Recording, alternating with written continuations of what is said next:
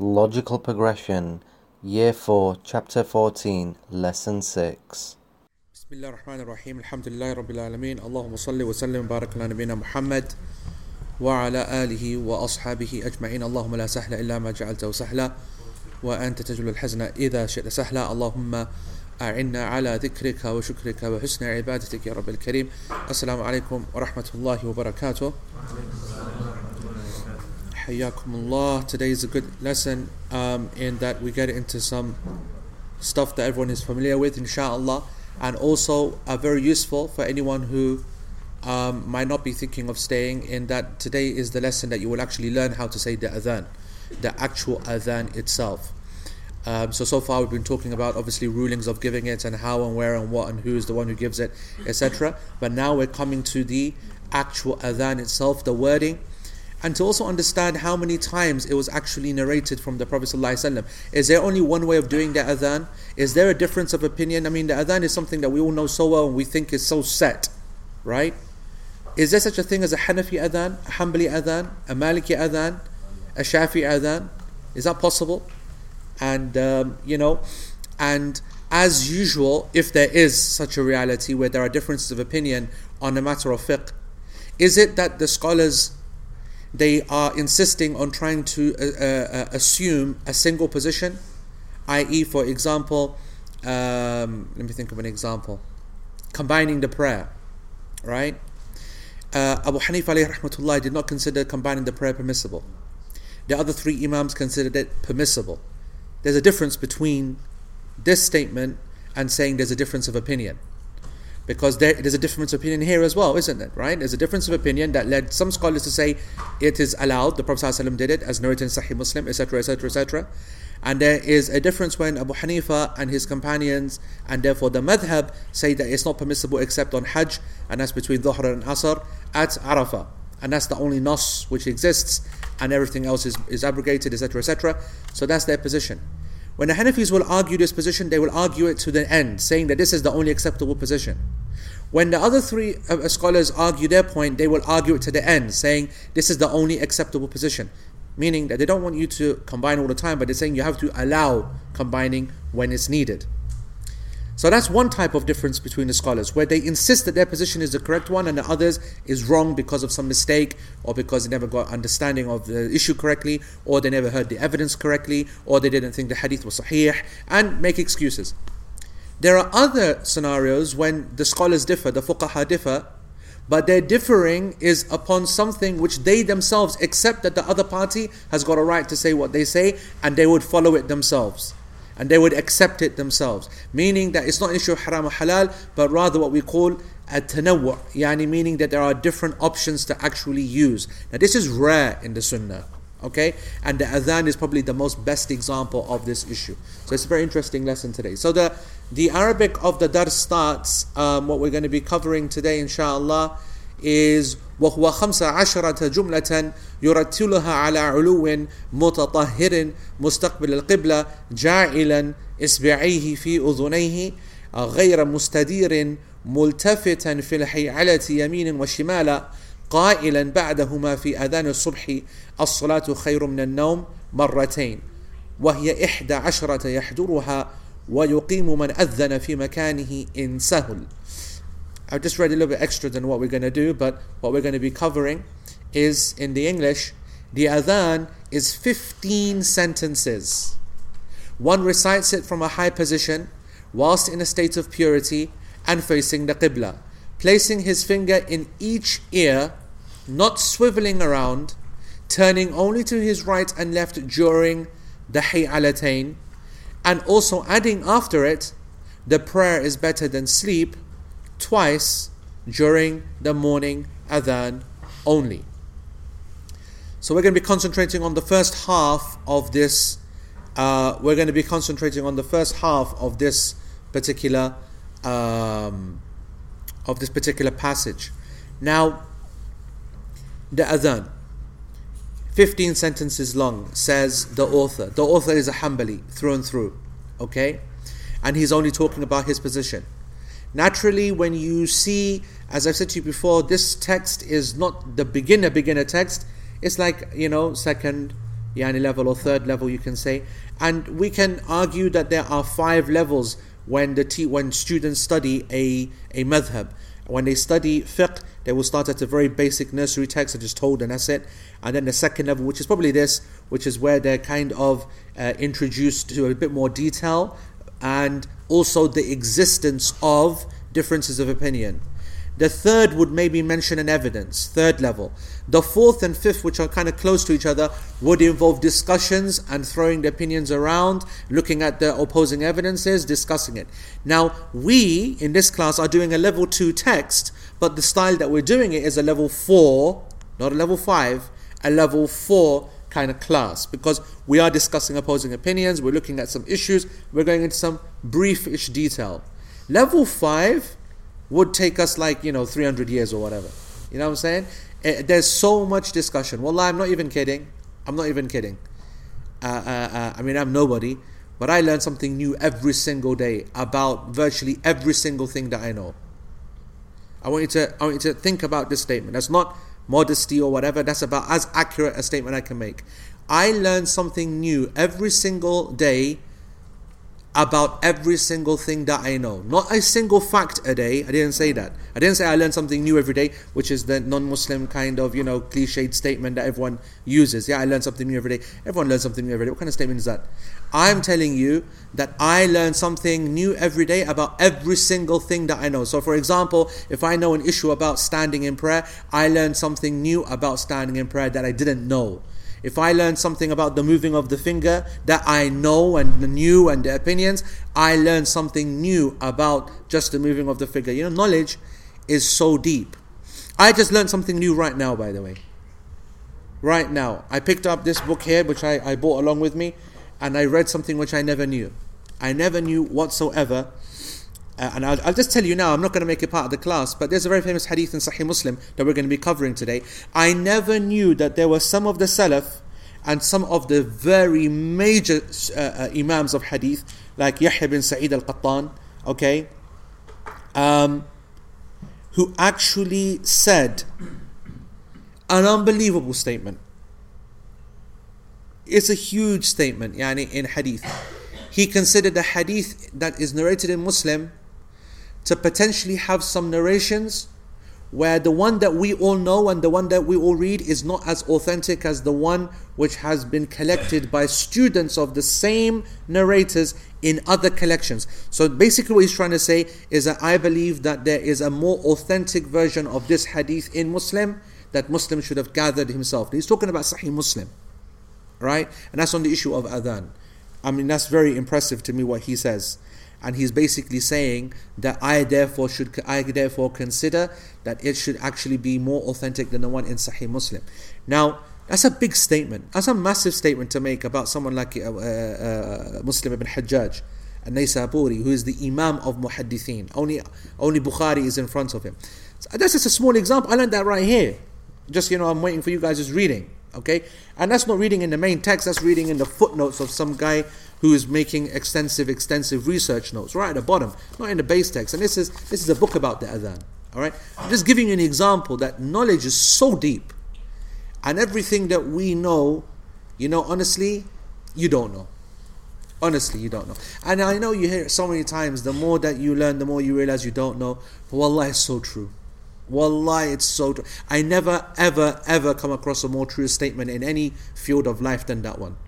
That every day, the more that you learn, the more that you realize just how much you don't know, how scary knowledge is. That's why, subhanAllah, is so important to just yani, have scholars who effectively take that responsibility by giving us a nice simple statement and us sticking to our level and then inshallah you know stepping slowly and slowly and slowly.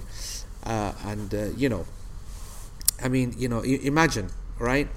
Uh, I've been like reading and studying for 20 years and I'm still doing this. And my teachers have doubled that and they're still learning. And then you have people who come around studying for a couple of you know months, couple of years, whatever, and they're making statements and saying things and whatever. They're so confident of themselves. They believe so much that they are so right.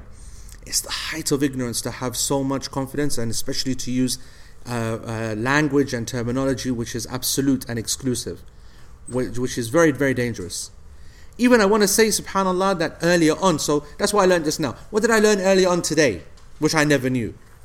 I never knew, for example, that, and we're going to come to this inshallah, that Sheikh Uthaymeen was so strict on the issue. I never actually appreciated this point. That he was so strict on the issue of exactly how to say Hayya ala Salah. You're going to see that Sheikh Muhammad Mukhtar al-Shanqiti is far more um, uh, far more accommodating of this actual position. When you hear it, you'll be thinking like, you know, what's what's what, you know, what's the issue all about?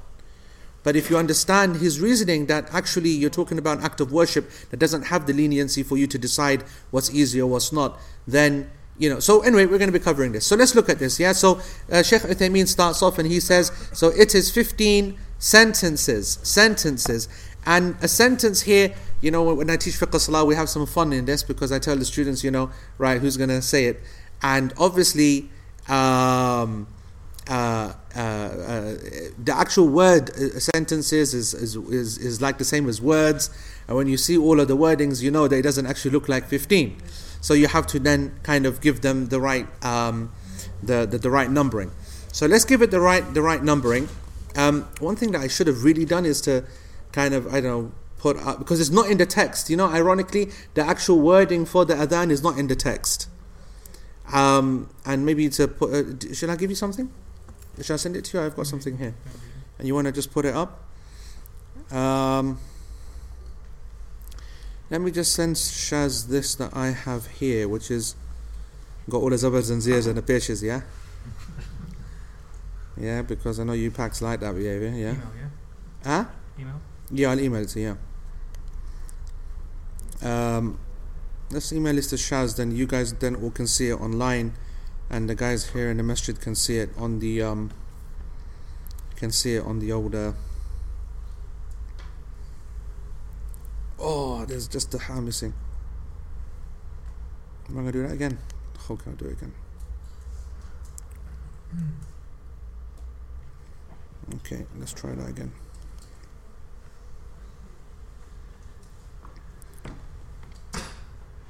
Lord very good right there you go, Shaz. That's in your inbox there. He'll get that on the screen. So, um, to start off with, I want to say that there are three main opinions, okay, as to how many words the adhan is 19 words, 17 words, and 15 words. Okay? Three narrated adhans. Alright? The 15 word one is the one that we all know. It's what is known as the well known adhan.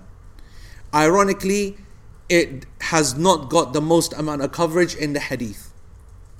The one which is in Muslim, which you would consider to be like, you know, the solid yani, main player, the one which is based upon hadith, okay? All of them are based upon hadith, of course, but I mean, uh, actually has a narration uh, in Sahih Muslim is a 17 version.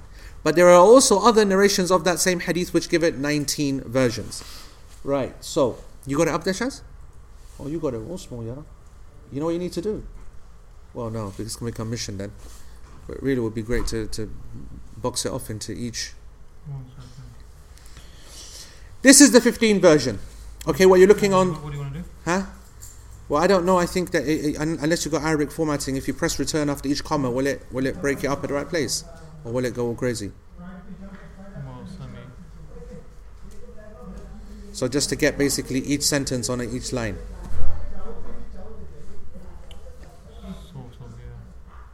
No, not happening. Yeah. Okay, don't worry. A comma will uh, make it clear, and I'm going to tell you, so it doesn't matter yani, whether I, you know. So the one, two, three, four, five, six, seven, eight, nine, ten, eleven, twelve, thirteen, fourteen, fifteen. Okay, I don't know. Is it on the screen? People seeing it on? No, in, on, on- online. Yeah. Yeah. Okay. So Allahu Akbar is one sentence. Allahu Akbar is the second sentence. Allahu Akbar is the third sentence. Allahu Akbar is the fourth sentence. Ashhadu an la ilaha illallah, the fifth. Ashhadu an la ilaha illallah. Ashhadu anna Muhammadar Rasulullah. Ashhadu anna Muhammadar Rasulullah. These are all separate sentences. And then Hayya ala salah, another sentence. Hayya ala salah, another sentence. Hayya ala falah, another sentence. Hayya ala falah, another sentence. Allahu Akbar, another sentence. Allahu Akbar, another sentence. La ilaha illallah. That is 15 sentences. This is narrated in all of the authentic narrations in Bukhari and so on and so forth in the hadith of Abdullah ibn Zayd, the hadith of Umar, the hadith which you find where, as I told you last week, or whatever I've told you, that these companions came to the Prophet ﷺ, said that we saw a dream, and this is what the man who's dressed in green came and told us, and he repeated it to the Prophet ﷺ, and he said, Right. So that's what you might call the base position. It's the base adhan. Alright? However, I want to just rewind the, the situation a bit, okay? And I want to also say to you, by the way, that is therefore that adhan, the one that we all know, that's the that's the position of the Hanbali school and the Hanafi school. All right, and the Hanbali school and the Hanafi school. And if you think about it, I want you to think about it. You guys all think this is the only adhan which exists, and the reason that you'd be fair to accept that it's the only adhan that exists is because is because exactly what else well, what else Muslim world do you guys know? Other than this country, which is dominated by the Pacs, or you're in America that's dominated by the Pacs, uh, or you're in a Middle East, which is dominated by the Saudi kind of, you know, you know the, the, the Emirates and the Gulf region has no fiqh, yeah, all right? So they copy from Saudi, who are Hanbalis, and the Hanbalis have exported their fiqh out yani, to that entire region. So once you're talking the Hanbalis and the the uh, Hanafis, I mean, I mean the, those who actually stick to the madhab, then you've got this one that's going to then uh, uh, spread. The next factor.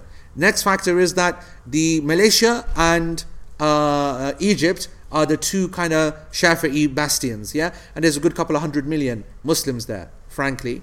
However, they don't practice their own madhab, right? As well as you might think. Because this is linked to the third factor, which is the political one. The political factor is that all of us emotionally has this connection with Mecca and Medina and the muaddin of the haram. You know, he is the mental one that's stuck in our minds and burned into our, you know, burned into our brains. And likewise, the CDs that we all hear of, you know, Quran that got sent out everywhere, you know, they're the ones who ultimately have been doing the da'wah. The Saudi's been paying for all the CDs and the books to go out, and they had the Islam channels on and this and that, whatever. So, men- mentally speaking, across the entire world, even people who are Malikis and Shafi'is who follow 17 word and 19 word opinion, they don't even know what their own adhan is. Okay, so that's another reality. That's why when I say that well known adhan, it is the 15 word adhan. Actually, it shouldn't be the asl. It shouldn't be the asl. Now, there's a fourth position which we should uh, uh, uh, put out there, although I think 0.000000001% of the Muslims recognize this, and that is that they do follow their own adhan, but they are also aware that this is also authentic, and therefore they use it, yani, you know, sparingly. They intermix between the two adhans, their own and this one. Anyway, is that all? Is that clear? So this is the 15 word adhan, all right? And I want you to look at the wording so that you're very comfortable with, with the with the letters and so on. And you will see, is it nice and big, yeah? Allahu Akbar, Allahu Akbar. This is the takbir repeated twice. Okay? This is what, what we call mathna. Alright? Yani two times it has been stated. Two times. Now, if it's two times, we can now say this either separately or together. Allahu Akbar, Allahu Akbar. That is now saying it separately. Is that clear? Is that, is that clear? Separately. Last week, like I mentioned, or you will say it together. Allahu Akbar, Allahu Akbar. So now you're making this yani continuation, al-wasl. And when you make that continuation, then of course we have to then not stop on the ra of akbar.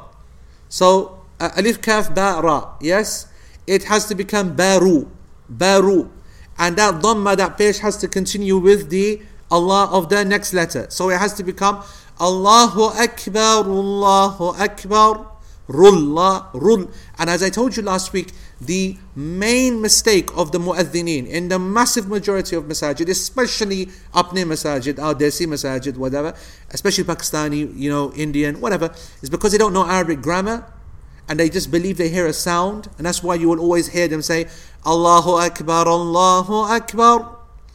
Allahu Akbar, Allahu Akbar. If you slow it down, what they're saying, they're saying Allahu Akbar, Allahu Akbar, ral, with the fatha. That's wrong.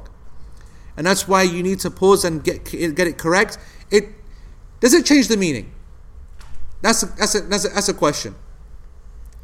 It doesn't, it's not one of those yani, areas in the Quran or in the deen where the fatha changes the meaning drastically so that it becomes a problem.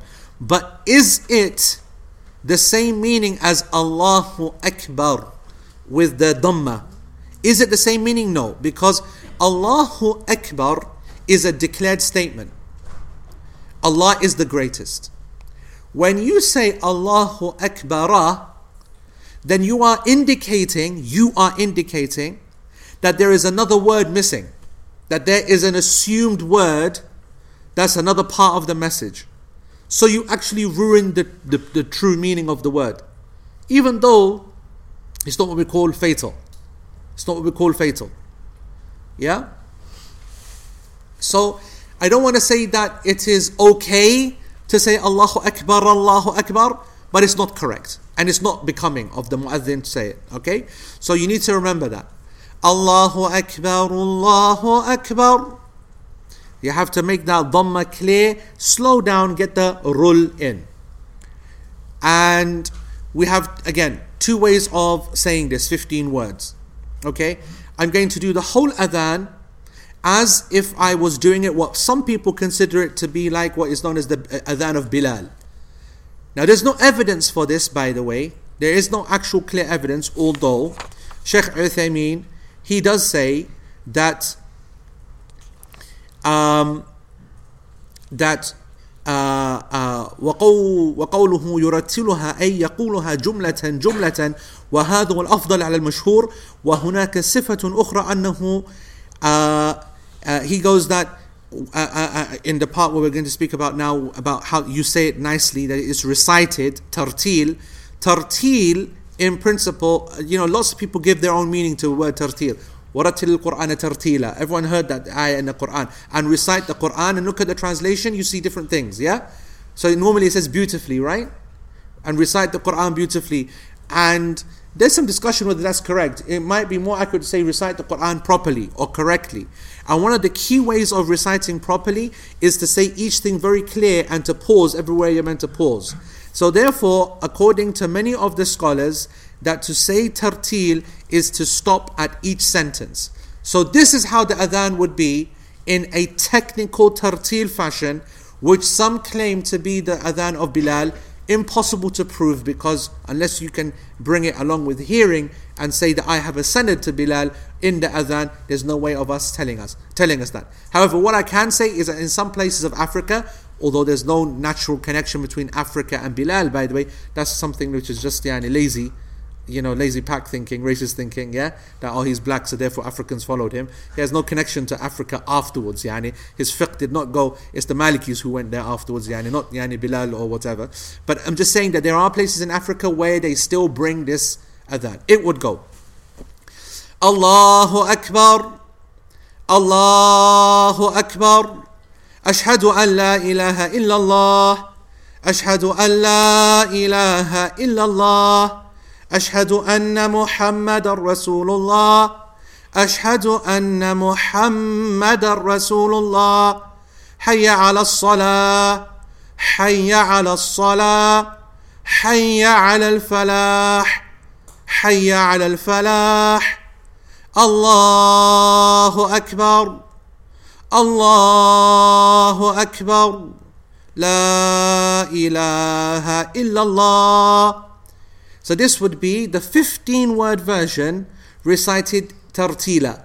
Okay, recited yani step by step yani in a, uh, uh, a correct kind of way.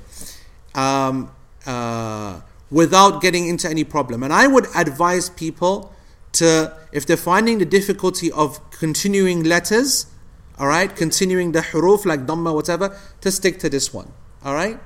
Then there is the other opinion that you continue between the sentences, the one that you all know and all hear every day. Allahu Akbar, Allahu Akbar, Allahu Akbar, Allahu Akbar. Yep, like this. This continuation. So that is the, the actual recitation of continuing and breaking. The next point I wanted to point out with respect to the letters, um, and I wonder whether we should spend time on this now or whether we should leave this to questions. To questions? Or we just do it as we go along. Right? Also online, I think now is the point where I want students to ask me their questions that they have about the basic adhan before I start telling them how what is a 17 and what's a 19 and whatever. Let's like let's deal with the, the, the issues that they can see. Yeah. Just um, the first um, adhan uh, you made. Yeah. Was it just one Allahu Akbar, Allahu Akbar, as in ka? Ka? As in no, no, no. You said Allahu Akbar, Allahu Akbar. I only said it twice. You only said twice. All right. Okay. So I did 13. Yeah. All right. There you go. So there's a new adhan, yeah? there's, a, there's a new one for you. I didn't mean that, okay? I didn't mean that, of course. Uh, you know why I did that, by the way? there's a reason why I did that. Because the very last hadith that I just read, the one that I was talking about in Sahih Muslim, that is the narration that says that it's only said twice. Mentally, I was thinking about that. Okay, I'm going to explain that to you in a minute. So you're going to do the 15 now. no, that's enough, bro. So, uh, so yeah, so, so that, that's a mistake. I should have said takbir two extra times for it to be the 15. Okay? Any other questions about the wording? So, another one that I would say is it's important, of course, tajweed and the one who doesn't know tajweed is going to become very clear. And it's embarrassing for people who, don't know tajweed to make the adhan. Because that's when they say Allahu Akbar, Allahu Akbar, and they sound, you know, that three letter word, right? Okay? It's all wrong, it's all horrible, it's not right. You need to say it properly. Allah is, yani, of course, properly. Allahu Akbar. Now, again, if you don't know tajweed, you see many people say Allahu Akbar, Allahu Akbar because they say this muraqqaqa, this ba, yani bar. Yeah? But in the rules of tajweed, because the ra is coming and ra is yani, you know, a heavy letter sound with full mouth, then the ba also connects to it. That's the way, by the, uh, uh, by the way, this is the reason. You might be thinking, Anya, why did I send out that Quran Revolution uh, email? Did you receive the email? Yeah? This is what corrects that kind of stuff. Okay? I mean, this is just in Adhan. Obviously, we need to correct it for the Quran. But there's so many people that I listen to, they can't say these basic things. They don't know, for example, you can't even say takbir. You know? I mean, these non-Muslims now are, are used to it. Yeah, they want to hear it all the time because they like it so much. Yeah, because they're not scared of it at all. Right? So at least, yani, we should say it to them properly, isn't it? Yeah, right.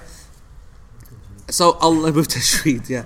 So it's Allahu Akbar. You know, there's a big difference between bar, yani full mouth, bar, and bar. Big difference, isn't it, between bar and bar? Yeah. And there's no qalqala on the ra. You know, you'll find some people say Allahu Akbaru, Allahu Akbaru. That's not possible either. Because if you're going to stop, then you got to then stop. Make it sukoon. It becomes Allahu Akbar.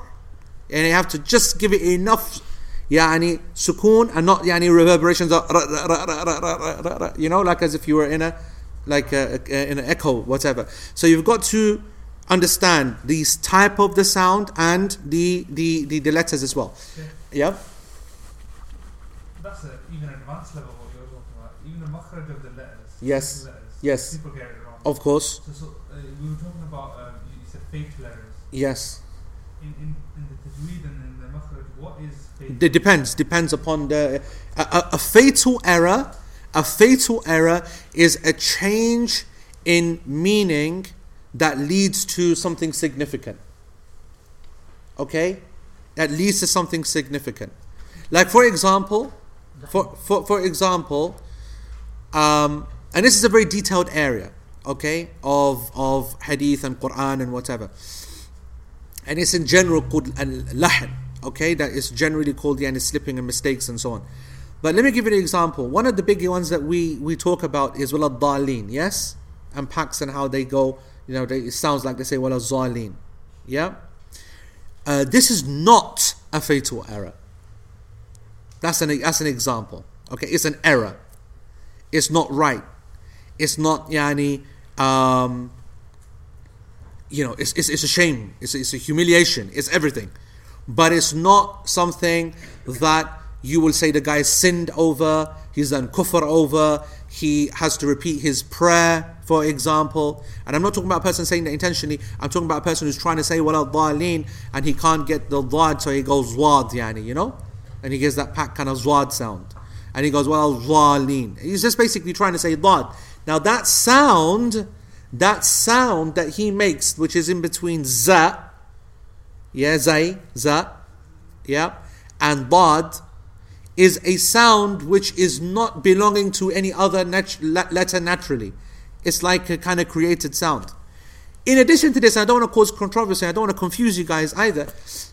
Back in the 90s, when I started learning and taking ijazah for my own recitation and so on, what was one of the very fashionable things to do back at that time was always to go and world was a different place. You'd go and travel wherever you want, sit with whoever you want, get sanad whoever you want. So I went to Medina to sit with one of the great uh, scholars, uh, Sheikh Ubaidullah al-Afghani, alayhi rahmatullah. He passed away, I think, one or two years ago, maybe two years ago. He's the teacher of uh, Sheikh Ali al-Hudayfi. You know Sheikh Hudayfi, yeah, of Medina, Imam of Medina. And he was a professor in, in, uh, in, uh, in uh, Jam Islamiyah in Medina for a long time. And uh, he's been teaching Quran in the masjid like for donkey's years. And when I say teaching, meaning that you know he's very famous, he's typical. Yani, you can see his Pathan, Afghani. He is old, short, long beard, white beard, whatever. And he'd be sitting in the masjid, same place, and students would come to him, and you write your name down, and basically you recite upon him. And he would give, uh, you know, he would basically listen to your Fatiha and tick it off, and so on and so forth. And uh, I was there studying at the time with a uh, a scholar who was doing a PhD separately in the, in the masjid. And before I'd start my lesson with him, I'd go to Sheikh Ubaidullah to do my qira'ah. And this guy, he rocked my world because there's me, I've knocked it all out, you know, all buzzing, whatever, whatnot. And I recited my Fatiha and everything was all sweet. And when I came to Waladhalin, okay, the key issues in this yani, uh, uh, uh, word is to get, firstly, the Dad sound right. And then the second, which is far more difficult, to have the shadda on the lam. Okay? To just get that right sound. Waladhalin. Lean, as opposed to say waladhalin, which is incorrect. You have to have a shadda there. And it's a very subtle one. So I had clocked, clocked it, clocked the shadda, clocked the dad, whatever. And anyway, I'm there and it's yani, a slap on the knee or whatever it was meaning يعني أعد يعني repeat I went ولا الضالين and then he goes to me then he goes ولا الضالين ولا الضالين I said huh he goes well I, by the way I'm making a mistake here I cannot actually even pronounce the letter that he pronounced okay well it was something like something with a z sound in it I was bamboozled. I was. I was like, what the heck? Yani, what's this? And so, anyway, I, I, uh, the young boys yani, who were there, students of his, like, you know, in the university, I said, what's happening? He goes, yeah, we'll tell you afterwards, kind of thing. And so then, afterwards, when I sat down with them, right, I realized that Sheikh is one of these, like, very few people in the world who has a sanad going back to, you know, the sanad going back to Jibreel alayhi salam, and obviously this is a an oral recitation, and that he had a lot of history and that he had caused quite a lot of problems for a lot of the imams refusing to accept their riwayah of the letter dad. And that in actual fact, in the pure Arabic, in the riwayah of Madrish, blah blah blah blah blah, the letter was actually meant to be correctly said like this zwad kind of sound. You know what I'm saying? Not even a proper, not not not not not you know like the pack one.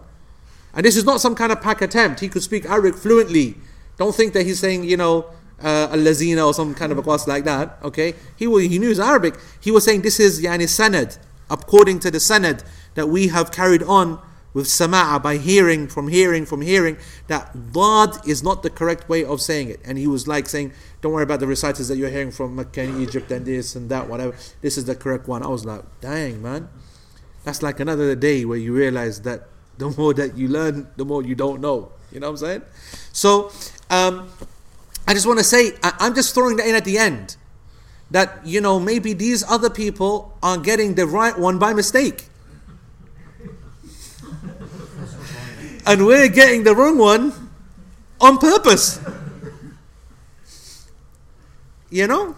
I don't want to put doubt in you. There's no doubt that the majority of scholars are very clear on the riwayah of Dhad. You know, so j- just keep that there.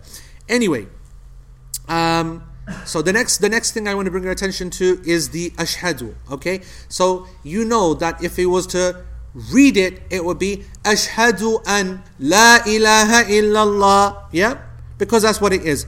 Ashhadu, I bear witness, and that there is la ilaha, nothing worthy of worship except Allah, and it's very important that. Now that's if you were to read it. But if you're to recite it in ahkam al-Tajweed, then you know that the lam, the noon goes right and merges with the lam. And so it becomes, and you can't say ashhadu an la ilaha illallah, even though you do hear that. You do hear that. And that's not therefore according to the rules of tajweed. So you hear ashhadu an la ilaha illallah. Ashhadu an la ilaha illallah. You do hear that. Okay? And that's not correct. I don't want to say it's not correct, sorry. It's not tajweed. It's not according to the ahkam al tajweed. Because in ahkam al tajweed, it will be ashhadu an la, an la. You won't even hear the noon. Ashhadu an la ilaha illallah. Ashhadu an la ilaha illallah. So that's the next point to remember. Yani when you're learning your your your your adhan, the noon gets swallowed up. Okay. Uh, what would the next one be? What would another? The hayya, for example. Okay, this is called the hayalatain. When you say hayya ala salah, hayya ala salah, hayya ala falah, hayya ala falah, this is called the hayalatain. It's like there's a name for it. Yeah, the hayalatain. A lot of people forget that it's a ha and not a ha. Yes, and so they will say hayya ala salah. Yeah, hayya, hayya, and it's not hayya. It's hayya, or the ha. Now, again, as I do in all the classes, let me show you a little quick way of just you know achieving that. This is not a tajweed class. That's why you need to do your Quran revolution. But this is if you get your your your middle finger, okay, and you press against your breastbone, your sternum, yeah, okay, that's your base point. All right. Now, if you say ha, say it ha ha ha, you will feel nothing no vibration whatsoever. Now say ha. And you feel that deep rumbling. Okay? Ha. Ha. Now in English it's the ha of the house. Yeah, the house. And if you say house, you will actually even even in a relaxed way, house, you do feel a rumbling here. All right? So that shows that the uh, the ha comes from deep and the ha comes from here. The ha is very high up, just literally a, a, a throw out of air clean, straight. Ha, ha. It's just here. Ha, ha. But you press this and say ha, and you can actually feel that. Oh no, I need to go lower. I need to go lower. So just hold yani, just your throat there and say ha, and you can actually feel no need to go down. Keep saying ha, ha, ha, ha, ha, and you you just feel like going down. Whereas if you hold your throat and you say ha, then it's like ah, it's not underneath. It's it's higher. Now that's a very untechnical. That's like you know packed kind of introduction. Yeah, and obviously when you study tajweed, you'll do it properly and understand. Um, again, saying the words pro- thingy properly. Hayya ala la. Okay, you will hear people saying Hayya ala salah. Salah because the sad is thick, yeah. So they continue the lam in as well. They, they'll say Hayya ala salah, Hayya ala salah, Hayya ala falah, Hayya ala falah, which is tragedy. Yes. It's hayya ala salah, uh, open mouth, light sound. Hayya ala salah, hayya ala salah, hayya al falah, hayya al falah. Now there's another mistake, but it doesn't really happen in the adhan. It happens in the iqama. Okay? So I will come to that when we do the iqama. But basically it's about the continuation. Alright? You will say, you will see that they will, uh, hayya ala salatu, hayya ala salah because they have memorized in their minds قد قامت الصلاة قد قامت الصلاة so they say حي على الصلاة حي على الصلاة and it's not it's a كسرة حي على الصلاة alright but anyway you, very rare do you see people doing the continuation in the adhan alright how many word adhan was that 15. It's the base. Huh? Yeah, yeah, you know it's 15 sentence, but you will see the scholars refer to it as a 15 word adhan. Okay, 15 word. That's like the, the, the- how they refer to it. But yes, it means sentence. That's the base adhan. I want to now go to um, the 19 word adhan. Okay, the 19 word adhan has been narrated by Imam Abu Dawood and uh, hadith number 82 and by Imam al-Nasa'i um, hadith number 103 and by At-Tirmidhi and by Imam al-Tahawi and by Ibn Majah and a hadith inshallah is sahih okay? And this is what is known as the hadith of Abi Mahdura hadith of Abi Mahdura this hadith of Abi Mahdura is a very interesting one. Um, and this is the adhan that we can say is the adhan of Imam Shafi'i. This is the one that he chose. This is the adhan that is used by the Imams of, uh, of Mecca from the Salaf. The Imams of Mecca from the Salaf. This is also the adhan that was chosen by Ibn Hazm as well. This adhan is 19 words because it has something called a tarjih. Tarjih, okay? In Arabic, a tarjih. Ta, ra, jim, ya, ain. As Shaykh Uthaymeen here, he says, okay? So, what is tarjih? He goes, وهو, this is on page uh, s- uh, 56, he goes, uh, وعند الشافعي تسعة عشرة جملة بالتكبير في أوله أربعا مع الترجيع. So it is saying the takbir four times in the beginning, like you know, like normal, four times in the takbir in the beginning, with tarjih. And what is tarjih? وهو أن يقول شهادتين سرا في نفسه ثم يقولها جهرا. It is that you do the shahadatain quietly to yourself and then you repeat it out loud. Okay? And then you finish off the rest of the adhan. So if you count it, it is going to be 19 words. Alright? So I'm going to give you the first half of a uh, Shafi'i and Maliki adhan. The Maliki one, I'm just going to say it now, is the 17 word version. 17 word, word version has been narrated by Sahih by Imam Muslim. Okay? And it is the version chosen by Imam Malik. By the way, the 19 word, 19 word version, also there is a narration that it was chosen by Imam Malik as well. Okay? Riwayah is one of the Maliki's position. But Imam's Malik, Imam Malik's well known position is the 17 word version. The 17 word version uh, is also known as the Adhan of Medina. And it is the position of the Maliki madhab. Who can tell me what it will be, how it will be 17? What will be um, after the Hayyatain and before? Nope. They, they say that uh, Shahadatain once, that's it. Nope. After the, the full takbir, you then say it again yourself quietly.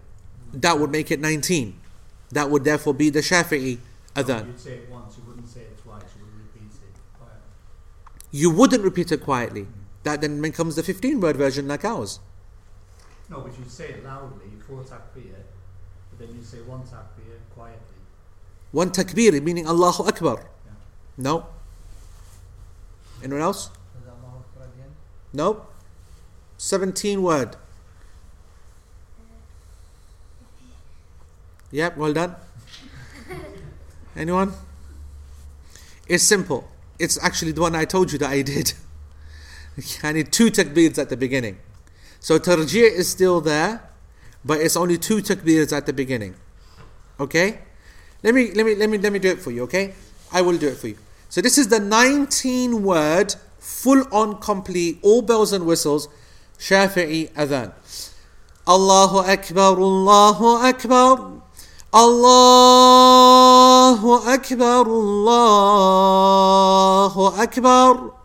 أشهد أن لا إله إلا الله أشهد أن لا إله إلا الله أشهد أن محمد رسول الله أشهد أن محمد رسول الله أشهد أن لا إله إلا الله أشهد أن لا إله إلا الله أشهد أن محمد رسول الله أشهد أن محمد رسول الله حي على الصلاة حي على الصلاة حي على الفلاح حي على الفلاح الله أكبر الله أكبر لا إله إلا الله Yes?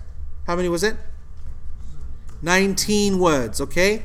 Allahu Akbar, Allahu Akbar, Allahu Akbar, Allahu Akbar. And then to myself, I said, أشهد أن لا إله إلا الله أشهد أن لا إله إلا الله أشهد أن محمد رسول الله أشهد أن محمد رسول الله ثم رجعت Then I went back. I did tarjiyah. That's what tarjiyah means. رجع يرجع ترجيعا. I went back. Where did I get to? Yeah. Okay? So then I said, أشهد أن لا إله إلا الله aloud, أشهد أن لا إله إلا الله, أشهد أن محمد رسول الله, أشهد أن محمد رسول الله. You see that? So the Shahadatain basically got done twice. First to myself, and then out loud. Hayya ala salah, hayya ala salah, ala falah, hayya ala falah, Allahu Akbar, Allahu Akbar, La ilaha illallah. 19 version. Is that clear? The Maliki Adhan, what we call the Maliki Adhan, and in Sahih Muslim, super strong, okay? It is exactly the same thing, except at the beginning we only say Allahu Akbar, Allahu Akbar, that's it. Is that clear, everybody? So, Allahu Akbar, Allahu Akbar, and then we don't say Allahu Akbar, Allahu Akbar again, which is what happens in the other, in the 15 word one and in the 19 word one. Yep. And then we then do tarjih. The Malikis have tarjih. So the Maliki adhan. So our, our adhan is Allahu Akbar, Allahu Akbar. Allahu Akbar, Allahu Akbar. Ashhadu an la ilaha illallah. Ashhadu an la ilaha illallah. That's the normal adhan, 15 word. Whereas the Maliki adhan is Allahu Akbar, Allahu Akbar. Ashhadu an la ilaha illallah. Ashhadu an la ilaha illallah. أشهد أن محمد رسول الله أشهد أن محمد رسول الله أشهد أن لا إله إلا الله أشهد أن لا إله إلا الله أشهد أن محمد رسول الله أشهد أن محمد رسول الله So that's the difference. And then in the 19 word what happens? Four, t- four Allah Akbars at the beginning. And then you do tarjiyah.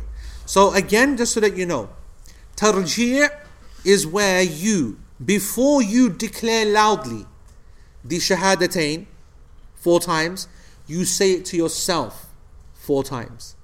That's what tarjiyah is.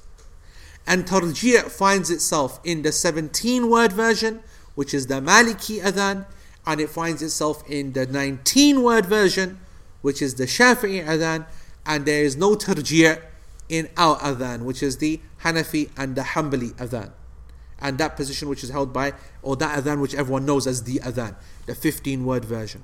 Is that clear, everybody? Everyone understood that? Every one of these adhans, based upon a hadith which all are either authentic or hasan, and there are weak hadith in there and all kinds of stuff. By the way, by the way, um, there are more opinions just than the three. There are more than just the three opinions. Okay? For example, for example, we have let me give you some interesting yani, behavior here. Um, وهناك قول رابع لبعض السلف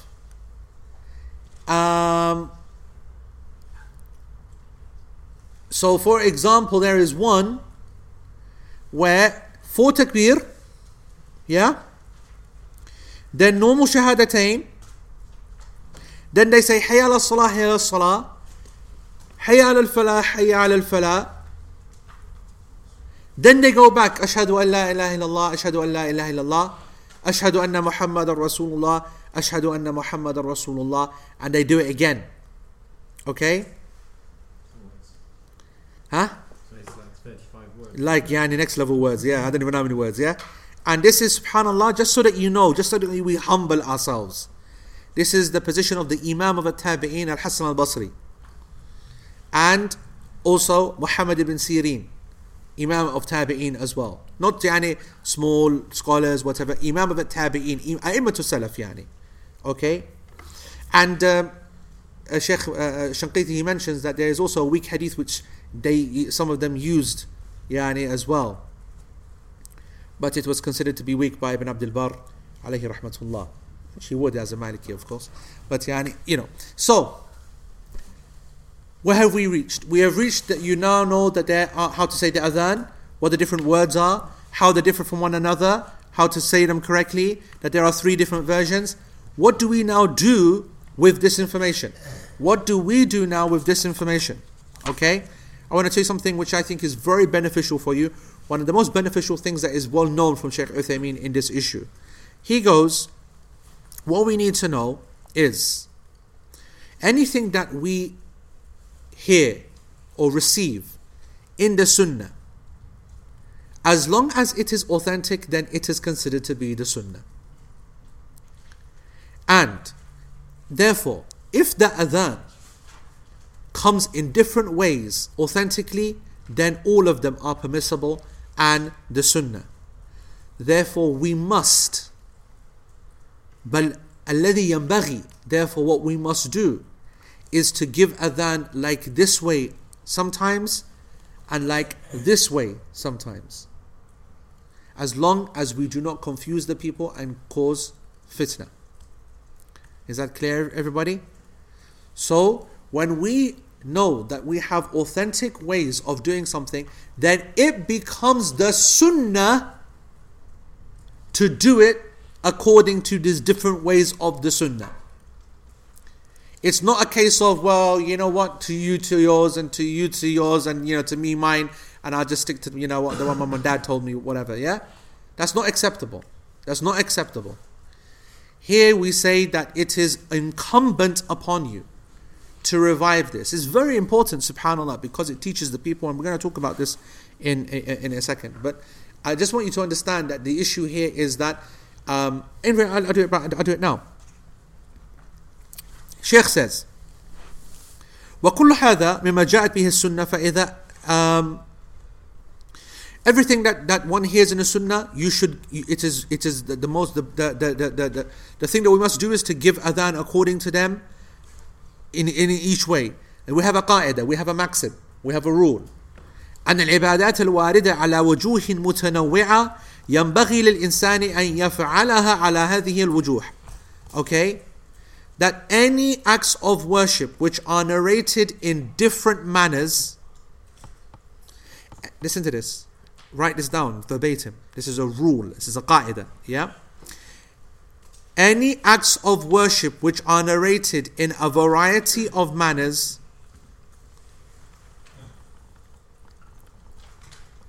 it is incumbent upon the people to perform them according to to the different narrations. Yeah. As per their different versions, according to different narrations. I don't know how to translate that last part. If you're going to do it verbatim, you need to speak with this. So it sums up, it basically sums up what uh, Sheikh was saying in Yeah, actually, yeah, yeah, yeah. But I just, I, I don't know what I just said to be honest. Who heard what I said in the beginning?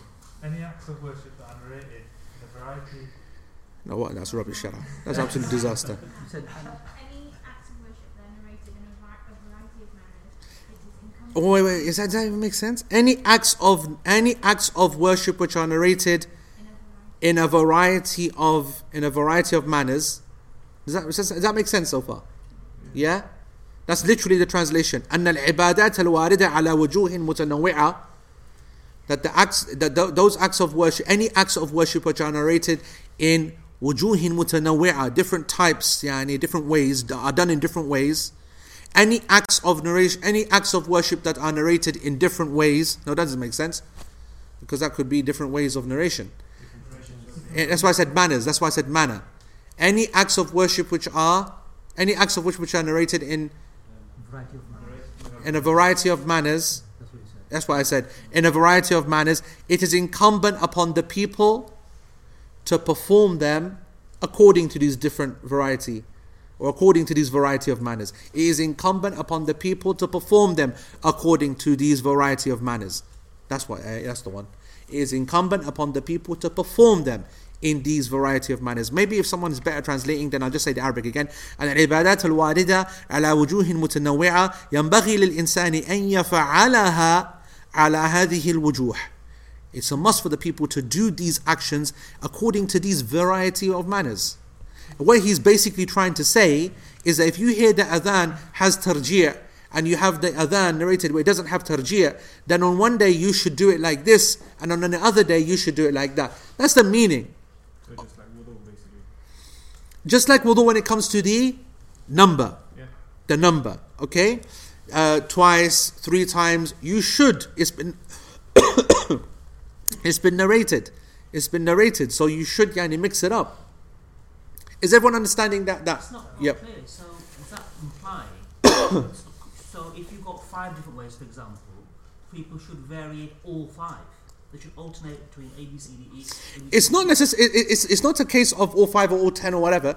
It's a case of where it has been identified that an act of worship has definitely, authentically been narrated, done in different manners. Then one, sh- then each one then becomes a sunnah. Right. And so, if each one is a sunnah, then it's the sunnah to follow the sunnah. Right. And each one of these is an individual sunnah. So from implication what you're saying then, Yeah. is the other in this masjid should be done in 15, 17 and 19 century. Yes, That's what you're saying. that's of course what I'm saying. Right. That's absolutely what I'm saying. And we kicked. That's why, and of course, that's why Sheikh Uthaymeen says, as long, that's sunnah, as long as you don't cause confusion and fitna, which is something which is haram. So you never put a sunnah forward over the risk of falling into haram, which is like some, you know, old uncle saying, what on earth, get out, yani, Wahhabi, dog, burn in hellfire, whatever. you know, call the police or whatever. God, God knows what happens these days, yani. It's mental, yeah?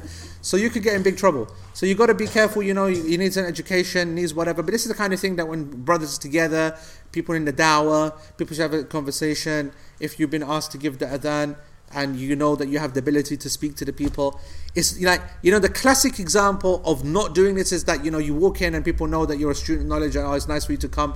And then you walk into a masjid, you don't know anyone, you're only going to be there for the salah, and you say, right, let's show these boys Maliki adhan, bash, bash, bosh. Yeah, and everyone's like, what the heck's going on? You got Akbar, and then you just leg it, yeah? And everyone's left Haryana for the next and one week this guy came, he, he was proper Wahhabi, he was. You know what I'm saying? So there's an issue here. So um, let me, j- uh, uh, Sheikh Uthaymeen gives four, he gives four benefits of applying this maxim. Okay? Because if you apply this maxim, this rule, there will be four benefits. The first, number one, the preservation of the sunnah and the spreading of the different types amongst the people. Okay? حفظ السنة ونشر أنواعها بين الناس. the preservation of the sunnah and the spreading of its different types amongst the people. That's obvious, isn't it? If I now say, for example, if I didn't teach, I could have just said to you, write 15 words, guys, like he said. I didn't have to tell you about 17 and 19, sah? And you would have not known the better. But I know that it's important for you to know that the Prophet ﷺ did a 17 word version. So I did it for you. And so I have now preserved the sunnah. I've taught you. Now you know. You now tell other people, and they'll be like, no way. And then they will tell. So we spread, we preserve the sunnah. Because remember, we're not saying, and that's why I mentioned my little kind of pro, uh, prologue at the beginning, that there are differences of opinion where you believe your position is strong and the other guy is weak. Yeah? This is not that difference of opinion. This is not that scenario. This is a scenario where we believe that the Hanbalis got it right, the Hanafis got it right, the Shafi'is got it right, the Malikis got it right, and the Sunnah is to use all of them. Do you get what I'm trying to say? And so therefore we keep we, we consider each one a sunnah. So the first one, preservation of sunnah. The second one, ثانيا التيسير للمكلف فإن بعضها قد يكون أخف من بعض فيحتاج للعمل. This is not necessarily applicable here, but he goes that um, sometimes it makes it easier for the person. Sometimes it makes it easier for the person. Actually, it doesn't. No, it can be applied here. The, the idea being that sometimes one version is easier to do than the other version. So for wudu, for example, to do one yani time is obviously easier than doing it three times if you've got less water, less time. Makes sense, yes? For example, if you're doing the 19 word version, four takbirs, and you're one of these guys knocking out the full Allahu Akbar, Allahu Akbar, yep, then, you know, and then you're doing tarjih and whatever, that could be an extra three, four minutes. And if you're on a quick one, you know what I'm saying? There's like, you know, the professor like saying, you know, quickly knock it out here. So then you just have to stand up and do the old behavior. So you can cut it short. So there is actually a sense to the second one that is it makes it easier upon the group. I mean, it's actually true. If you were guys, for example, I'll give you an example. You're traveling in a car, group of you. It's raining, can't stop, raining, can't stop. Suddenly rain stops, service station comes in. You've got literally 10 minutes before Maghrib. Yep. You don't want the guy to go out there and start yani going, Allah Akbar, Allah. Yani, you know, I, I'm now trained, you see? When I see a person, yani, I will grab him first. I say, bro, Allahu Akbar, Allahu Akbar, Allahu Akbar, Allahu Akbar. I will tell him straight. Ashaz, he knows that I have made a person in the middle of the adhan. He's giving it Allahu Akbar, Allahu Akbar. I say, no, no, slower, uh, uh, uh, quicker. Don't, don't, no, no, slow. We need to hurry up. And he responds, and he goes, the next two, Allahu Akbar, Allahu Akbar, Ashad, respect. That's the kind of person I like. Because we ain't got time. So there is a point to the second one as well. Third, and I think this is the most important, myself. Third, حضور القلب وعدم ملله وسآمته. It creates a greater consciousness of, of this deen a greater presence of the heart in the act of worship. Yep, that's the actual translation. Hudur al-qalb means that there's a act, there's the presence of the heart increases. What we're talking about, we, we're talking about what everyone knows. That when you do something repeatedly on autopilot, the act becomes just another ritualistic act of worship. Someone says, go to adhan, you just stand up and just let autopilot just take over, right? Any one of us could literally stand up here and you just go Allahu Akbar, Allahu Akbar, Allahu Akbar, Allahu Akbar. And you just you just be now, if you go up and then someone says to you, we want the 19 word version. You're like, rah, 19 word version. You know what I'm saying? And you're having to stop and think, right, hold on. Allahu Akbar, Allahu Akbar. You will listen to yourself. You will hear yourself. You will think, yani. You will concentrate. You will stop. You will pause. You will feel every letter. And ultimately, that's what we're wanting people to do in their worship, right? We want people to connect to their act of worship, to connect to Allah. Yani, this is not, yani, when we say to the guy to make adhan, we're not saying because we want him to pass the time, you know, because he's bored, hey, give the adhan. We're saying that this is a great act of worship, go and get some reward. Or if I stand up, that's what I want to do.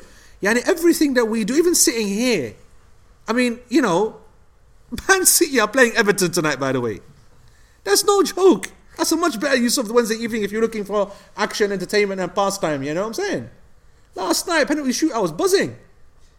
Do you understand what I'm trying to say? If you're going to be here, you've got to actually believe that this is going to benefit me, that I'm doing this so that I can concentrate more in my actions of worship, that I can get closer to Allah subhanahu wa ta'ala. And that's the only only way that's going to happen is if your heart enjoys and thinks and, and feels the presence of the worship, right? So we know, and that's uh, uh, the, the, the little kind of book that I uh, wrote, or not book, it's an essay, or I don't know what it is. It's a list um, and it's called, um, what's it called, man? Getting the best out of Salah? What is it called? I forgot what it's called. No, no, no, no, no. Uh, uh, ages ago. It's like uh, about the prayer. What's it called? Different ways of making you. Keeping it real. Keeping it real in the prayer. That's it, yeah. Keeping it real in the prayer. That was from Sharh, uh, Sharh Mumti' on the issue of the prayer, where Sheikh Uthaymeen again uses this exact same principle, the exact same principle, to teach people that even if you pray one way, pray different ways all the time. And when I say different ways, meaning vary between the sunnah acts, so that, for example, for example, I'll give you the most obvious example right now. When a person stands up to pray quickly at home, what do they normally do? Alhamdulillah, bang. Yes? Right? And that's laziness. And so what we would say to them is that, Akhi, add a couple of surahs, yani, be a bit adventurous. Go to, you know, go to Washamsi or go to, you know, 29th. Ooh, yeah? right? Okay? Yani, you know, go go something bigger. Do a couple of verses. Yani, you know. And you know what it is? He will really feel that if he does. I mean, the process of learning that extra two lines or, or a little surah, and then the process of using it, his prayer will be completely different even though in length it's exactly the same. Even in terms of meaning of the verses, it might not be as powerful as Qul Huwallahu Ahad, which is incredibly powerful. But his prayer is a hundred times better than the prayer that he prayed with Qul Huwallahu Ahad. Because the prayer is not just what you do, but what you feel. Yes? And that's something, of course, which we learn at the very beginning of the prayer that the Prophet ﷺ said in the Tirmidhi that Allah subhanahu wa ta'ala remains looking at the slave as long as he is looking at Allah. Looking here meaning yani focusing on Allah. As soon as the slave turns away, Allah turns away. Meaning as soon as the person then starts to think about lunch and what am I going to do and I've got to eat dinner and I've got X, Y, Z. So his mind goes, then Allah subhanahu wa ta'ala says, forget him. And then let's give our, you know, the reward to someone else who is focused. Yes? So, a person, for example, he's at home and he says to himself, I'm not even going to recite a surah. Now, you might think, how can the prayer without a surah, without a surah, be as good as the prayer with the surah?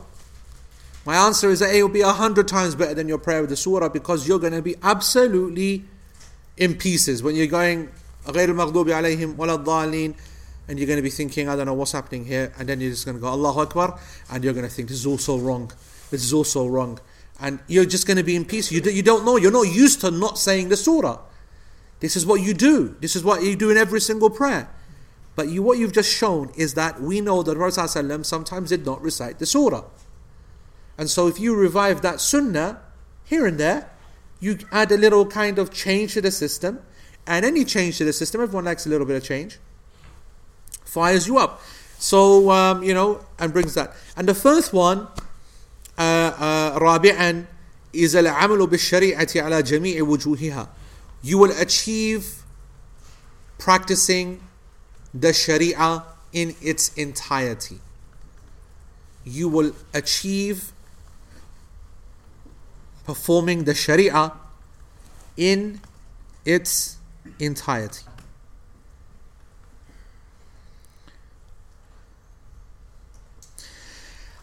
Um, and I also want to say that um, uh, uh, then and then Sheikh says about reciting it nicely that um, it's important to realize that a person when they uh, do do all of this, reciting Allahu Akbar, Allahu Akbar, etc., or Allahu Akbar, Allahu Akbar.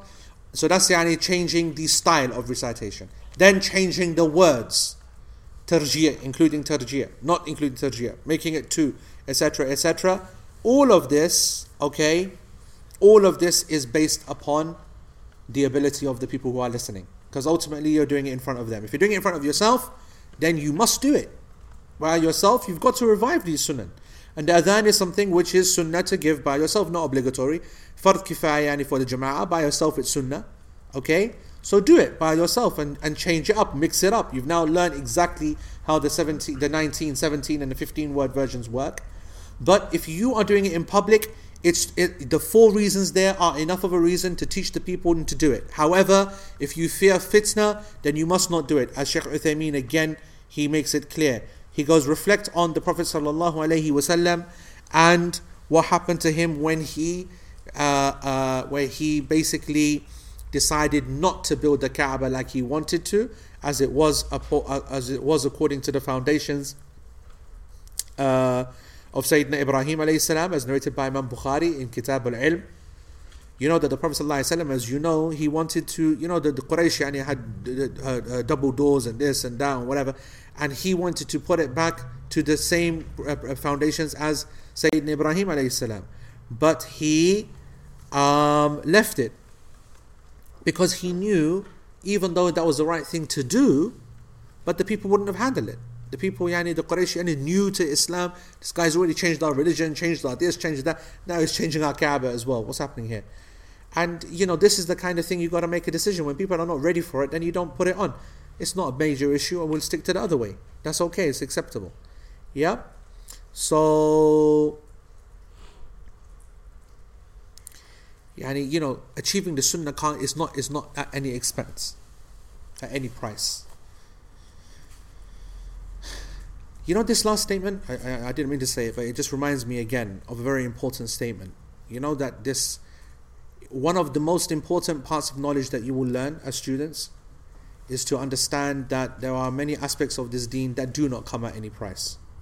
You know, people will often say that Sharia at any cost. Yeah? This deen at any cost. And that's not correct. That's not actually an Islamic principle. This is actually the, the, the banner or the slogan of ISIS or the Khawarij or the people who you know declare war upon the Muslims or whatever. Islam at any cost. If we have to kill everyone to get there, then so be it. If we have to blow up all our enemies, so be it. If we have to kill the leaders and kill all the people who disagree with us, so be it. Because it makes sense according to their uh, banner. At any cost, as long as Islam rules. It doesn't matter whether there's nothing to rule by, all the people are dead, all the animals are dead, all the land is scorched, all the money is burnt, everything is gone, then, you know, that it was worth it. But that's not the case. That this principle in our deen is not the case. There are always limits. Even the Prophet ﷺ, he struck a treaty. Even the Prophet ﷺ knew when to step back and when to step forward. Knew when the issue was right and when was wrong. Yani, let me give you an example. Uh, the Prophet ﷺ, you know, is the most yani, desiring of shahada, and the companions were like, you know, bored with life. Frankly, they were looking for any excuse yani, for shahada. So why didn't they just yani, suck off and just enter in and say, "Come on, let's have it"? Why not? Why did they yani, do the Treaty of Hudaybiyah? What for? Yani, what for? Unless that there was bigger interests. So the fact, and we know everyone's heard that, you know, uh, uh you know, it's the most cliched concept ever, and there's so, there's 101 lectures on the Treaty of Hudaybiyah. Listen to Yasir Qadi's one. That's just uh, you know standard uh, one for you know standard fare, and just and everyone focuses on the lessons. There are many lessons, but the bigger lesson, which actually is not mentioned in these lectures, and I th- I wish it would be, but I'm telling you, is that forget the detail of Hudaybiyah. Step back and just look at it from a bigger picture. Why was there even a point, Yani, to go to Hudaybiyah when the Prophet ﷺ wants Shahada anyway? When the whole point is to uh, die. You often hear that jihad is not about the victory, it's about the effort itself. It doesn't matter, we're looking for the reward in the struggle of this, that, whatever. So, khalas then, yani, what does it matter? And it actually shows that there are things bigger than just what you think. The Sharia is not uh, uh established at any cost. Everyone dies and we get yani, some kind of Islamic state, or everyone dies and the deen is only for Allah subhanahu wa ta'ala and there's no one left to worship. It doesn't make sense. So there are there are these concepts that when we know that situation is too difficult, too hard, or too much problem, or fitna's going to, you know, the, uh, occur. Then whatever. And the most obvious example of this is this hadith in the Sunnah. Yani the Prophet ﷺ was talking about e- evil. If any one of you sees an evil, فَلْيُغَيِّرْهُ بِيَدِهِ Then let him change it with his hand. Meaning, see someone, then grab him and say, absolutely no way. and if he is unable to do so, فَبِلِسَانِهِ Then let him then say, hey, don't do that. فَإِن لَمْ يَسْتَطِعْ And if he is unable to do so, then let him hate it in his heart. And that's the weakest of faith. The key lessons of this hadith. Number one, that it's not good just to take the easiest option. It is weakness. It is weakness of, and the Prophet said it's the weakness of, of faith. Number two, that there is an idea that if a person decided not to actually use his hand and to use his mouth, is there some reason why he doesn't want to use his hand? Because he thinks that if I do this, then I'm, I'm going to get badly beaten, or I'm going to be outnumbered, or there's going to be a problem for the rest of the Muslims, or X, Y, Z, blah, blah, blah. And there is a concept which has been established of al-istita'a, ability. If there is no ability, if there is no ability, but there's always ability. There's always ability. There's always an opportunity to get more people and to get more whatever. So there is an understanding that fitna, causing people to become yani, you know, whatever, and getting people confused, that's a very important thing to avoid. And so, uh, as you've learned all this entire chapter and every chapter of fiqh that you learn and study, remember this golden rule. Yeah? Use it completely freely and openly and as much as you possibly can with people who know and understand. And when it comes to the general public, then they are mesquite people. And they need a lot of time, a lot of patience, a lot of mercy, a lot of yani, culturing, a lot of tarbiyah, and so on and so forth. And you've got to be very, very careful. Sometimes it's just not worth it. And that's the one who understands. That's the one who understands knowledge, who knows that there are bigger issues than what you're making. That it's more important to keep the Muslims unified than to make this point an issue, without any denigration of the issue. This is the problem when you people when people use this principle, immediately those who don't know say, ah, so it's not a major issue then? Uh, so it's not the sunnah then? Uh, it's not yani whatever? No, brother, I knew that before you were born. I know how important it is and how not important it is. But I also know that it's more important to keep the Muslims yani, at this time to enlighten this. Yani, it needs to be an understanding. So this point that Shaykh Uthaymeen makes is, uh, is an important one.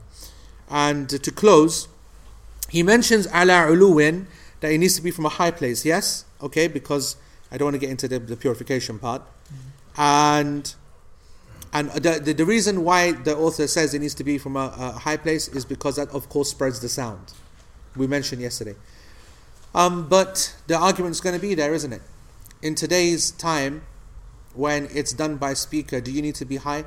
And in my opinion, no. But I want you to know that the sunnah of all of the, the mu'adhineen, Abu Mahdura, Abdullah ibn Maktoum, Sayyidina Bilal, was that they would give adhan on all the houses and the highest houses. One of the female companions of the one of the female companions, look at this if you said this today to people, yani. One of the female companions of the Prophet ﷺ, she said that Bilal would come to my house every morning and get on the top of it, okay? Every morning and uh, wait for Fajr. And yani before then would give the adhan because Bilal gives the adhan by night time. Can you imagine yani a woman today saying yani, unrelated man come to my house yani before even morning light has broken and you know go upstairs yani to give the adhan? There would be outrage. There would be righteous outrage of all the uncles of the community. Anyway, so no, I don't believe that yani in the presence of speakers and so on that you need to go high because that is an issue of carrying sound. But there are some scholars that said no, that to copy the companions in this even is better. So my my position is that if there is an opportunity to give the adhan from a high place, the masjid is built in that way, then you achieve both. You use the speakers and you kind of are, seen. It's difficult. We're gonna we're gonna discuss this properly next week. It's really difficult to determine what the real reason behind an act is because we're gonna come to the issue of not putting your fingers in your ears. And we'll talk about next week. We'll talk about next week because it's a big point. Okay, questions? Questions? Can I quickly ask? Yes. So, uh, go prolonging it, so you know. Otherwise known as otherwise known as a question. So kind of say Allah Akbar and then Allah. We're gonna come that we're gonna come to that inshallah. When we're gonna come to that? We're gonna come to that next week. Yeah. You know what? Lesson you said every day you learn something new. Yeah. So, do you know how to wash somebody's hair?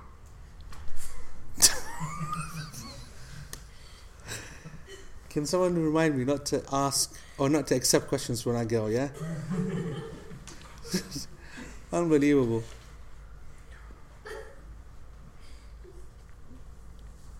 Oh right, I'm trying to work out why is it that she said that because I learned how to brush your hair, yeah? Uh, oh right, she's right. She's right.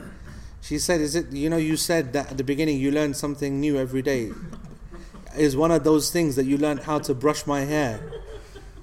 And she's right. I never brushed her hair or brushed anyone's hair, actually, to be honest, in all my life until I was tortured recently by Mrs. Yani legging it for holiday. I left that muggins there to look after. What a mission that was in the morning, man. Combing hair. Mission. Absolute mission. But anyway. Any questions, boys? Yes. You know, like Adhan is sort of like a form of dhikr. You know what, sorry? Adhan is like a. A form of dhikr, yes? So would you get more reward for doing the longer version? No. Very good question. That brother says, because the adhan is a form of dhikr, do we get more reward for doing the longer version? Which makes a very common sense point, right? Because the more dhikr you do, the better it is. And I said no, which is also yani, a, a, a, controversial answer because you'd think very common sense. Anything which is longer is better. But here, it is it is it is it is not what is longer. It is what is actually better. Right? What we need to determine here is not what is longer as we normally would with dhikr, it is with what is better. So, for example, let me give you an easy example. Let me give you an easy example. No, no, no, no that's not one. Let me think. Um, If, if you're surrounded by people who know that the sunnah is to um, uh, use different um, adhan, then making it short and making it 15, then in that case it's going to be better because you're going to revive the sunnah if you're Shafi'i or, or Maliki. Does that make sense? yeah, that's also possible. Sunnah Fajr. Uh, example would be Yani you start. Yeah, good. Yeah, that's a good example. Yeah, Sunnah or Fajr, right? Who's to argue? We know that in basic principle that to recite long, reciting Quran is, is, is best. So we should recite, you know, Surah Al-Qaf or Surah Al, you know, Safat, yani, in the first rak'ah of, of Salatul Fajr Sunnah. But the Sunnah is to recite Qul Huwallahu Ahad, Qul Ya Ayyuhal Kafirun, and Qul Huwallahu Ahad. Two very, very short surahs, right? So, dhikr is only better when it's longer, when it's when the actual dhikr is open-ended without any other better alternatives. So, for example, when it's saying Subhanallah wa bihamdi, for example, or Astaghfirullah, and we know that a person can say it one time or 70 times then to say it more is more rewarded. However if you say to yourself someone was to say is it better to say astaghfirullah 70 times after the fard prayer or ayatul kursi? We say ayatul kursi. The hadith is very clear on that. And if the other guy does you know a bit of uh, astaghfar afterwards then it's greater as well. So the answer is no. It's not better per se to say that longer adhan. It is better to use whatever adhan one can and one is able to revive. Yeah yeah Before making, before um, changing the type of azan, adhan, um, can you tell the people actually, before doing it? You can, you can, and sometimes that's good. Sometimes it's good. That I, I'm, by the way, I'm just going to, you know, and you'll see many imams do that. Yeah, uh, uh, Sheikh Abdul Rashid al-Sufi, whenever he leads the prayer, he spends the yani, five minutes explaining to the people, I'm reciting qira'ah this, ruwaya that. Don't yani, bother yani, going yani, from the back of the room, some who just learned his amma going, yeah, so yeah, it's good sometimes, you know, to tell people. Sheikh, you mentioned uh, the third point uh, in the benefits of giving this. Yeah, حضور القلب. حضور القلب. Yeah. Uh, number third point you mentioned like it creates good the presence of the heart. It would be for the muazzin, not for the people listening, is it? No, for all people. But in principle, of course, in principle, all of these three, four points are for the actor, for the one who does it, in its primary sense. Yeah. But that doesn't mean that they are restricted to the actor. It doesn't mean they're restricted to the guy doing it. Like, for example, if I'm sitting there, right, and the adhan is going on, I normally carry on my conversation. Yes? And I repeat after the mu'adhin and carry on my conversation. That's normally my way. Some people say, don't speak, don't speak. Whether you do or not do is not a major thing, as long as you follow the sunnah of repeating what the Prophet ﷺ said, repeat after mu'adhin. We'll come to that later. So, if I'm listening and I hear silence on the microphone, and I hear whispering, and I think, dang, my man went into tarjih. I stop my conversation with my man straight away. Do you understand what I'm trying to say? So of course it has an effect upon people around. And also, Sheikh, uh, you know, with the adhan, does it depend the iqamah will be different to the adhan? Depend- No, we'll come to the iqam. We'll come to the iqam in its right place. Any other questions? Um, in the adhan, um, they spell Allahu Akbar, um, Allah. Who did that? It. No, it wasn't. Yes. It was your dad, yani, messing about. this is the problem when I give your dad a job to do and he changes the letters. It's okay. I'll speak to him afterwards, okay? Don't worry. You know me, Hamza, I've got your back all the time, bro. Online? Can you explain the concept of Murat al Khilaf and suggest some book, some good books on it? Murat? Murat al Khilaf. Which Murat? Huh? What is this, uh, Murat? Don't know what Murat, don't know what the statement means. Tell us right in English. Um, No, she just had to type it in English what she actually means. I don't know what I don't know what she's trying to say. Um, can you? Uh, is it obligatory, uh, obligatory to learn tajweed for reading the Quran? And does one end up in fatal error because of that? Good question. Is it obligatory to learn tajweed? Right? After I sent out that email, people were now freaked out, right? So I don't want to freak people out. I don't believe that it is obligatory to make your voice yani sound, you know, super, super sweet and whatever, whatnot. In short, I do not believe that tajweed, in the way that the people understand it, is obligatory. Okay? Um, so, for example, ghunna, or you know, uh, or tanween, and you know, to make yani idgham and so on and so forth, and to not, you know, the the, the, technical points. For ex- like I, like I said, example, ashhadu an la ilaha illallah is tajweed. Allah is tajweed. If I say an la, is correct, but not with tajweed. Do you get what I'm saying? So is it correct? I just said it's correct. But Allah subhanahu wa ta'ala has told us to recite with tartil, correctly, properly. And properly is the system of tajweed. The system of tajweed goes back to the companions. Okay? And there were some that said that, you know, that it's not from the Prophet and so on and so forth. There's some discussion, and people not, and some of you know that I'm a bit harsh upon people yani, who make too much of a big thing out of it. But you know what it is? I don't think it's harsh when people are so bad at it that they can't say it at all, which is 99% of Muslims. And so I believe, I don't believe it's obligatory, but do I believe that it's absolutely obligatory to say the letters correctly and to not change the meanings? Yes. Not just fatal error, the letters need to be said correctly.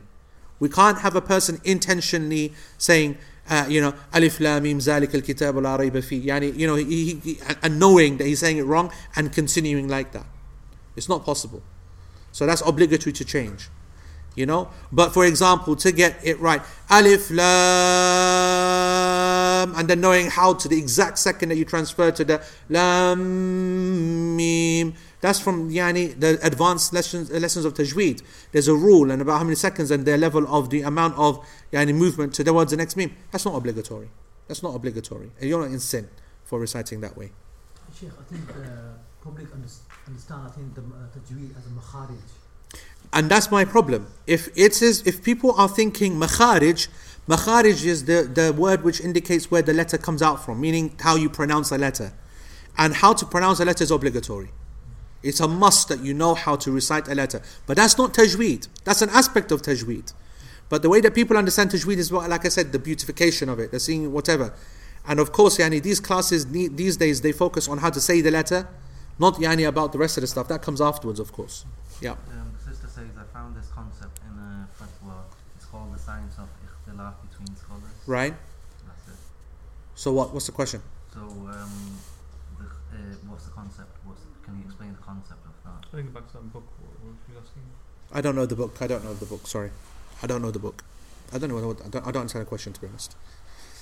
You mentioned up to now that التنوع up to now in the beginning of the lesson. yes Um, اختلاف التنوع يعني meaning that differences which are or sorry an act of worship which is done in various ways. This is to know what, yani. Yep. Um, please comment what is beautifying one's recitation of the adhan. Next week. What is, what is excessive? Yep, next week, inshallah. Okay. Uh, since adhan is um, dhikr, why do we have to be careful about the tajweed?